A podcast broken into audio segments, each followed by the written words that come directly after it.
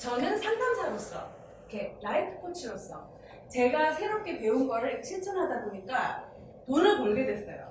예, 그 제가 지금 한국에서 타로 강의하고 하는 건 제가 하는 일의 반이고 나머지는 제가 이제 세계를 상대로 이제 하는데 제가 이렇게 생, 생- 생각을 전화를 이루고 나서부터는 제가 뭘 팔기 시작하면 팔려요. 제가 이거 상담합니다. 그러면 사람들이 그걸 물, 물어요. 막 돈이 들어와요. 그래서 그냥 이게 이론이 아니고 정말 여러분께서 하루아침에 천억을 벌 수 없어요. 하루아침에 아무것도 안 하고 놀면서 1년에 5억이 벌 수 없어요. 그런데 이거는 모든 것은 과정이거든요.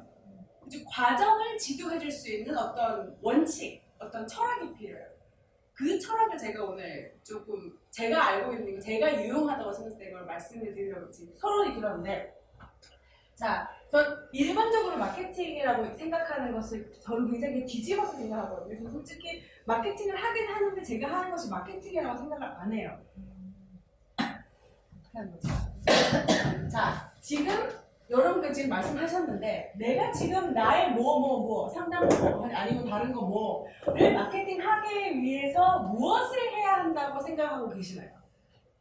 내가 지금 이거를 해야 되는데 이거를 하면 좋은데 이거를 못해서 내가 지금 못하고 있다. 이것이 무엇일까요? 그 땡땡땡이. 지금 제가 궁금해서 물어보는 거예요. 뭘 해야 한다고 생각하고 계시나요? 투자? 오케이 좋아요 또 공부? 오케이 좋아요 또 꾸준한 노력. 꾸준한 노력. 네, 또. 그러니까 실질적으로 뭘 해야 마케팅이 된다고 생각하세요? 뭔가를 만들어요. 뭐를 만들어요? 사람들이 불만한 컨텐츠나 오케이. 사람을 동원한 컨텐츠를 만들고 정보를 알리는 거를. 해야 하고 정보를 알려야 하고 또 천억 벌고 싶으신 분은 어떻게 하면 천억이 벌릴 것 같은데 그걸 못하고 계세요. 그건 안 하고. 나를 신뢰하는 게 먼저라고 생각해. 사람들이 나를 신뢰하면 자신감? 자신감. 네, 오케이. 어, 생각보다 뭐, 뭐, 뭐 무슨 광고를 해야 된다, 블로그를 해야 된다, 카페를 해야 된다, 이런 답은 별로 안 나왔는데, 그런 거는 그렇게 생각 안 하시나요? 해요. 네? 해요. 해요. 음, 네. 하시죠? 네, 이거를 블로그를 해야 하나, 카페를 해야 하나, 뭐를 유튜브를 해야 하나 고민하시죠. 누구는 뭐 이게 답이라고 그러고, 누가, 누구는 이게 답이라고 막 그러잖아요. 그런데 이제 우리가 마케팅을 해야 한다고 생각할 때 마케팅이 뭔지 생각해 보면요. 대부분의 사람들은 마케팅을 무서워하고 꺼려하고 어렵게 생각해요. 아, 마케팅 이렇게 생각해요. 근데 그게 다 이유가 있어요. 우리가 마케팅을 잘못 이해하고 있기 때문이거든요. 내 생각에는 일반적인 마케팅은 이래요. 자, 소음 마케팅 이게 그 영어로 표현을 어, 한국말로 하면 노이즈 마케팅.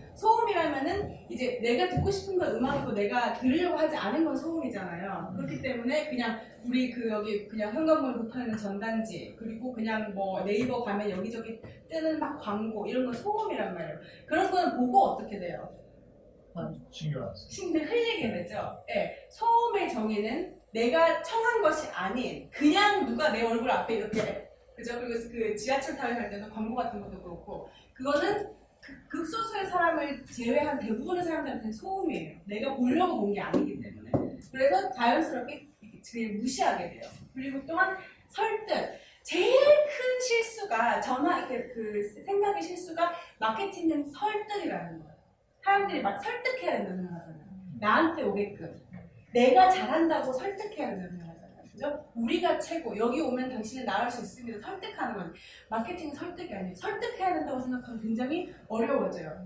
누구나 설득하는 건 어렵거든요. 그래서 혹시 그 목회 하시는 분들도 이제 이 영혼을 구해야 되면은 예수님을 믿어야 합니다. 막 설득하면 어때요? 듣기 싫어요. 네, 듣는 사람 듣기 싫고 그렇게 해가지고 사람들이 교회 많이 안 올 거 아니에요. 마케팅은 설득이 아니에요. 마케팅이 뭔가는 일단 설명할 건데 아닌 것부터 먼저 그 얘기할게요. 특히 사람들은 우리가 이렇게 생각 안 하는데 위협을 하면서 마케팅이라고 생각해요. 여기 와서 이거 하지 않으면 큰일 나요. 그죠? 예를 들어 제가 이렇게 지하철 같은 데 보면서 성형수술 이런 그런 성형외과 같은 데 광고를 보면은 여기 와서 이 시술을 하지 않으면 당신은 사랑도 받을 수 없고 출세도 할 수 없고 그죠? 인생이 망한다. 이런 직접적으로 이렇게 말을 하진 않지만 솔직히 직접적으로 말하는 데 있어요. 그렇게. 근데 대부분은 이렇게 위협한단 말이에요.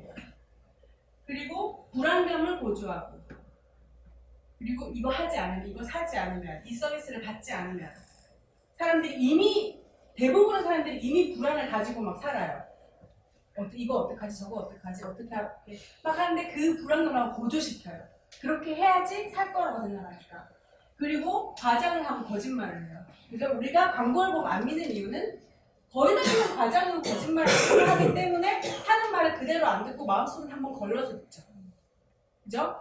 그리고 말줄 사람 말빨이라고 오늘 또 마케팅은 광고는 이걸로 상대방을 제약시키고 상대방이 할 말을 없- 없게 만들고 그리고 또 심지어는 심화에 가서는 공황 상태를 조성하거나 공포 상태를 조성하는 분이 있어요.